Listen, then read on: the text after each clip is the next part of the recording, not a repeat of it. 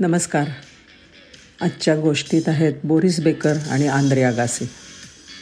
एकोणीसशे ऐंशीच्या दशकाच्या शेवटी आणि नव्वदीच्या दशकाच्या सुरुवातीला जर्मन टेनिसपटू बोरिस बेकर यांची सर्व्हिस अभेद्य होती. माजी अमेरिकन टेनिसपटू आंद्रे आगासी हा जागतिक क्रमवारीत नंबर एकचा टेनिसपटू आहे. तो ऑलिम्पिक सुवर्णपदक पदक विजेता.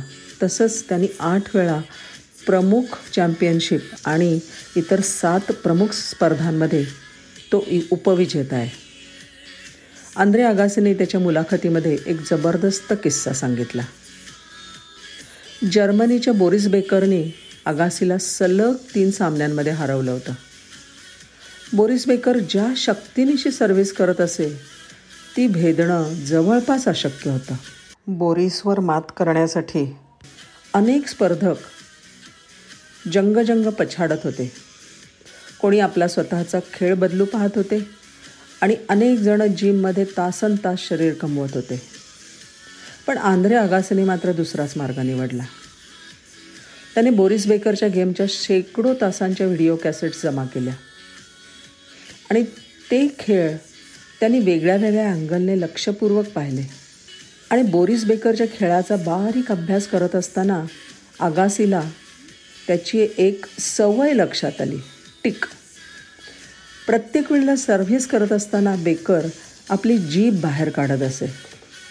आणि गमतीची गोष्ट म्हणजे प्रत्येक वेळी बेकरच्या सर्व्हिसची दिशा आणि जिभेची दिशा एकच असे. ह्या गोष्टीची सत्यता पडताळून पाहण्यासाठी आगासीने बेकरच्या खेळाच्या अनेक कॅसेट्स वारंवार पाहिल्या. आणि त्याला निश्चितपणे कळलं की प्रत्येक वेळेला बेकरची जीप त्याच्या मनात काय चाललं आहे हे सर्व्हिसच्या आधीच सांगून टाकते. पण महत्त्वाचं म्हणजे ही गोष्ट बेकरच्या नकळत घडत होती. म्हणजे असं जर बेकरची जीप त्याच्या ओठांच्या मध्ये समोर असेल तर चेंडू कोर्टाच्या मध्यभागी किंवा प्रतिस्पर्ध्याच्या अंगावर येत असे.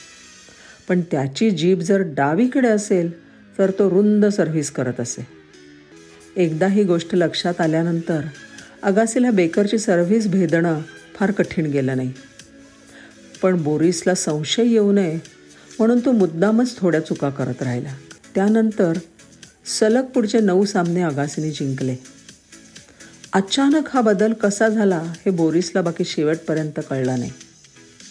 तो निवृत्त झाल्यानंतर आगासी म्युनिकमध्ये एका बियर फेस्टिवलमध्ये बेकरला भेटला. त्यावेळेला आगासीने बेकरला त्याच्या लकबीविषयी सांगितलं. आणि हे ऐकून बोरिस त्याच्या खुर्चीतनं जवळपास पडलाच की. तो म्हणाला अरे प्रत्येक वेळेला तुझ्याबरोबर सामना हरल्यानंतर मी माझ्या पत्नीला म्हणायचो हा माणूस माझं मन वाचतोय असं मला वाटतंय. पण कसं त्याला काय कळतं ते काही समजत नाही. आंद्रे आगासीच्या आणि बोरिस बेकरच्या ह्या गोष्टीतनं आपल्याला कळतं की स्पर्धा कितीही मोठी आणि स्पर्धक कितीही तगडा असला तरी न डगमगता निकराने सामना करत राहायला पाहिजे. कुठेतरी मार्ग सापडतोच. पण तो मार्ग शोधण्यासाठी अभ्यास मार्ग मिळेपर्यंतचा ध्यास आणि जिंकेनच हा आत्मविश्वास ह्या गोष्टी अंगी असल्याच पाहिजेत.